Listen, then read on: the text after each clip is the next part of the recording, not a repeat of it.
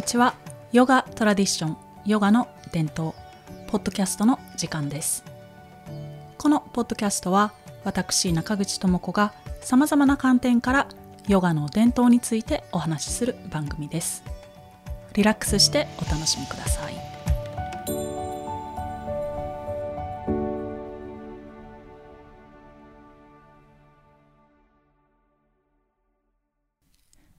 こんにちは。4月になりました。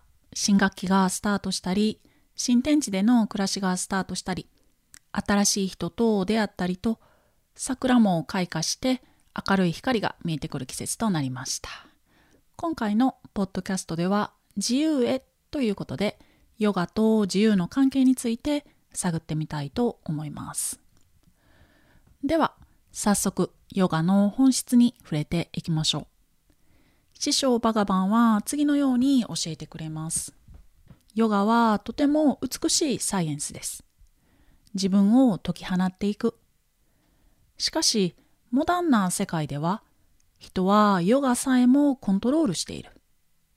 ヨガとはコントロールせずに、自分を自由にしてくれるシステムであるのに。はい、これはブログでも紹介させていただいているものです。これの元になっている講義の内容を少しお話ししたいと思います。私たちは人に何かを期待する。特に自分に近い人には大いに期待してしまうと。期待通りに行くように、また期待通りに行かなければコントロールしてしまう。24時間ずっと期待したり、存在している間ずっと期待すると。でも人間は感情のアップダウンもあるし、今日は玉ねぎが好きだと言っても、明日になるとヨガを学んだから玉ねぎは嫌いだと言うと。人は常に変化している。だから人に何かを期待するのではなく、相手を受け入れて、相手に自由に表現してもらおう。なぜ相手をコントロールしようとするのか。現代ではヨガをする時にも自分をコントロールしている。このポーズでここはこの角度、お尻の筋肉がどうこうと、ヨガをコントロールしてしまっている。ヨガとは自分を解き放ってくれるものであるのに。コントロールすることを教えているヨガの本が一体何冊あるだろうかと。だからアシュラムで解放しよう解き放とうとガイドするとみんな怖がる。こんな自由を味わったことがないから恐ろしく思う。そしてこの師匠は嫌いだと言ったりする。またこのアシュラムにはシステムがない、サイエンスがない、構造がないと言うと。でもこれがヨガです。はい。というような講義内容でした。人に何かを期待する。近い人には特に期待してしまう。これ、すごいわかりますよね。期待するのが自動モードになってしまっています。でも確かに言われてみれば感情のアップダウンもありますし状況によって導き出される答えは違いますし私たちは常に変化しています。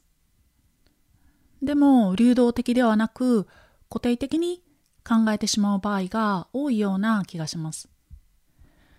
自分も相手も環境も常に変化していて、私たちはその中で流れているような感じですかね。うまく流れている場合もあれば、流されている場合もあれば、せき止めているような場合もあれば、こう本当面白いものだと思います。だからやっぱり師匠が言うように相手を受け入れて相手の変化を受け入れて相手に自由を与える。それが自分の自由にもつながっていくということでしょうか。この辺りは何か人生論のようになってヨガのポーズとは関係なさそうに聞こえますが実はヨガの大切な教えです。でヨガのポーズにおける例も出てきました。確かにコントロールをするヨガって多いかなって思います。このポーズで手はこうでなければならない。骨盤はこうでなければならない。あとはお尻の筋肉大臀筋を締めなければならないなど。ヨガの練習中にはこうやって体をコントロールしてしまったりしています。そしてバカバンがヨガの指導の時に解放しよう。自分を解き放とうとガイドするとそれに違和感を感じる人がいると。確かにそうなんですはい骨の位置や筋肉の動きとかことを細かく指示されることに慣れていたりまた自分の体をコントロールすることが当たり前になってしまっていると伝統的なヨガをやった時にコントロールを手放すことを促されるので最初はびっくりするんですね。ヨガヨガのクラスでの自由度に反抗心が生まれるという場合もあったりします。だからこの伝統的なヨガはなんだか組織だっていない体系だっていないというふうに考えてしまったりするようです。でも実はそうではないんですね。むしろ解き放つことまたリラックスすることそこには簡単には言えない教えが集まっています。リラックスしてヨガをするとヨガのポーズもいわゆる上手になっていきますし生活も順調になっていきます。コントロールや束縛ってこうなんだか重いイメージがありますが自由という概念には軽いイメージがありますよね。だからこう心が軽くなって気持ちよく生きていけるようになります。私たちモダンな人間はどうしても知識を追い求めてしまって知識でヨガをしようとします。頭でヨガをしようとします。頭で体をコントロールしてヨガをしています。でも知識や頭は空っぽにしておいて体ができることを体が気持ちいいと感じることを体にやってもらった方が良さそうですよね。以前のポッドキャストでもお話しした身を委ねるということでもあります。長い歴史の中でどうやら私たちは体に自由にやってもらうまた体に答えを出してもらうということを忘れて頭で体をコントロールするようになってしまったようです。コントロールするという考え方はモダンな考え方です。私たちは伝統的なヨガをモダンな文化の中でモダンな考え方でやってしまっています。だから師匠バガバンは次のように教えてくれます。ヨガや空手などは異なった文化である。オーガニックで完成されたカルチャーである。だから私たちは学び直さなければならない。私たちはモダンなカルチャーに慣れてしまっている。モダンなカルチャー、現代の文化にはテクニックや構造がある。しかし、空手やヨガなど伝統的な実践には構造がない。彼らは構造を壊そうとしている。彼らは君たちに自由になることを学んでほしいと願っている。自発的になってもらうことを望んでいる。どんな状況や人間関係においても自由に表現することを学んでほしいと願っている。だから固定的な考え方やアイデアなどの構造を壊すのである。はいと教えてくれます。こちらのレクチャービデオを含め今回のポッドキャストで紹介しているバカバンの教えのリンクを、えー、概要欄に貼り付けておきますのでぜひチェックしてみてください。現代社会ではヨガはフィットネスの分類に当てはめられていますよね。だからヨガではこの筋肉を鍛えるためにはこのポーズをすると良いと指導されることが当たり前になっています。でも、ヨガを真剣に学びたい場合は、フィットネスというモダンな枠組みからヨガを抜き出して、元の場所に戻してやってみるのがいいのではないかなと思います。そうすると師匠が話してくれているように伝統的な実践が教えてくれることが現実になってくると思います。まず伝統的な実践にはテクニックがないということ。固定的なアイデアや段階や何かこうまとまりといったような構造がないということ。この辺りを全部壊してヨガに臨むとテクニックや構造を超えたところの境地とでも言いましょうか。自由の境地へ導かれます。自由になること。自発的になること。どんな状況や人間関係においても自由に表現すること。自由自発的自由な表現とか人生論的すぎてわからないという方でも自由の基本を思い浮かべてみてください。体の健康があってこその自由です。自由に好きなとこに行けたりしますしね。また心の健康があってこその自由です。執着もないし誰かに束縛されているわけでもないし誰かを束縛しているわけでもないし。自由ということはなかなか深い話でもあるんですがただふわふわっと浮遊したような生き方のことではありません。自分の土台にしっかり足をつけて悠々と生きているような状況です。ではここで、えー、過去数百年のヨガの歴史を振り返ってみます。詳しく話すととても長くなるのでバッサリとカットして話してみますね、えー、ヨガはこう何千年前かわからないほど古い古い歴史があるんですが現状のヨガを把握するには過去数百年を理解しておくと分かりやすいかと思います。1800年代になると約200年前ぐらいですね。この頃は、えー、インドのヨガの思想的なところが西洋に伝わっていきました。そして1900年代になるとインドのヨガのポーズを誰もが学べる時代がやってきます。1950年以降はヨガがどんどん流行っていきます。ビートルズがインドのアシュラムを訪れたこともあってヨガや瞑想が世界中で大衆文化となりました。でも多くの国ではモダンな考えが通常でモダンな頭ではなかなかヨガの精神性を捉えることができません。そこでヨガにモダンなこう現代的な思考が加えられます。それは鏡を見てやるものだったり形にこだわるものだったり部分的で素早い解決を求めるものだったりと。そしてこのモダンな思考が加わったヨガがヨガとして流行っていきます。今では世界中にいろいろなヨガがあります。長らく続いているアイアンガーヨガアシュタンガヨガシバナンダヨガなど。また暑い環境で行うホットヨガやビクラムヨガ。また顔ヨガ肩甲骨ヨガ骨盤ヨガなど体の部分にフォーカスしたヨガ。どんどん生まれてきます。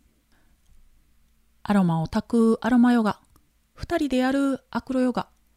周りでヤギを遊ばせておくヤギヨガなど、えー、一つのスタイルを伝えている先生もいるしいくつかのスタイルを伝えている先生もいるしいろいろやっていると自分が何をやっているのかわからなくなる場合も多いようです。このように観察してみるとヨガの本来的な自由ということが忘れられてしまっているなと思います。頭でっかちになって体の偉大さを忘れてしまっているように見受けます。ヨガの世界ではいろいろなアイデアを生み出すことが当然とされて SNS の時代では自分のオリジナリティを生み出して自己ブランド化することを自己実現と勘違いしてしまってヨガでの本質的な自由とは異なることにフォーカスが当てられてしまっているようです。星の数ほどあるヨガを整理すること、これはとても大切だと私は思います。例えば、いつもテレビを見て生活していたら、テレビから言われることが事実になってしまいます。喋り方や驚き方までテレビに出てくる人みたいになることもよくあります。テレビからの情報が全て正しいと思ってしまいます。私がシュリカリで学んで気づいたことは自分が知っている世界以外にももっともっと大きな世界があるということです。自分の快適ゾーンから抜け出すのは怖かったり面倒だったりしますが一歩抜け出すとこんな世界が広がっていたのかとかこんな考え方で生きている人たちがいるのかとかこういう考え方で生きると楽なんだなとか自分の生活や人生がぐんぐんと広がります。現代的な考え方でヨガをしてしまうとどうしても目で見える成果を求めてしまいます。このことを達成できたとしても心が満たされない場合が多いという話をよく聞きます。私たちは自分の心や無意識を騙すことはできないと。心は正直であると師匠から学んでいます。ではまた、えー、ここで師匠の言葉をご紹介しますねヨガは瞑想的なサイエンスであるとして次のように教えてくれます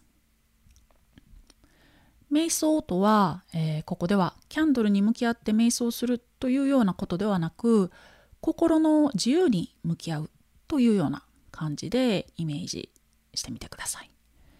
またサイエンスという言葉も出てきますがこのサイエンスというのは私たちに確かな答えを与えてくれる教えというような意味で受け取ってみてください。人々はほとんどの場合においてヨガのフィジカルな面だけに取り組んでいる。オーガニックな全体性という考えを持っていない。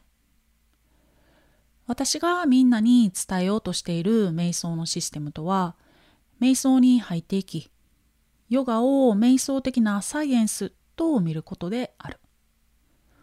そうすると、君たちは全てを実現することができる。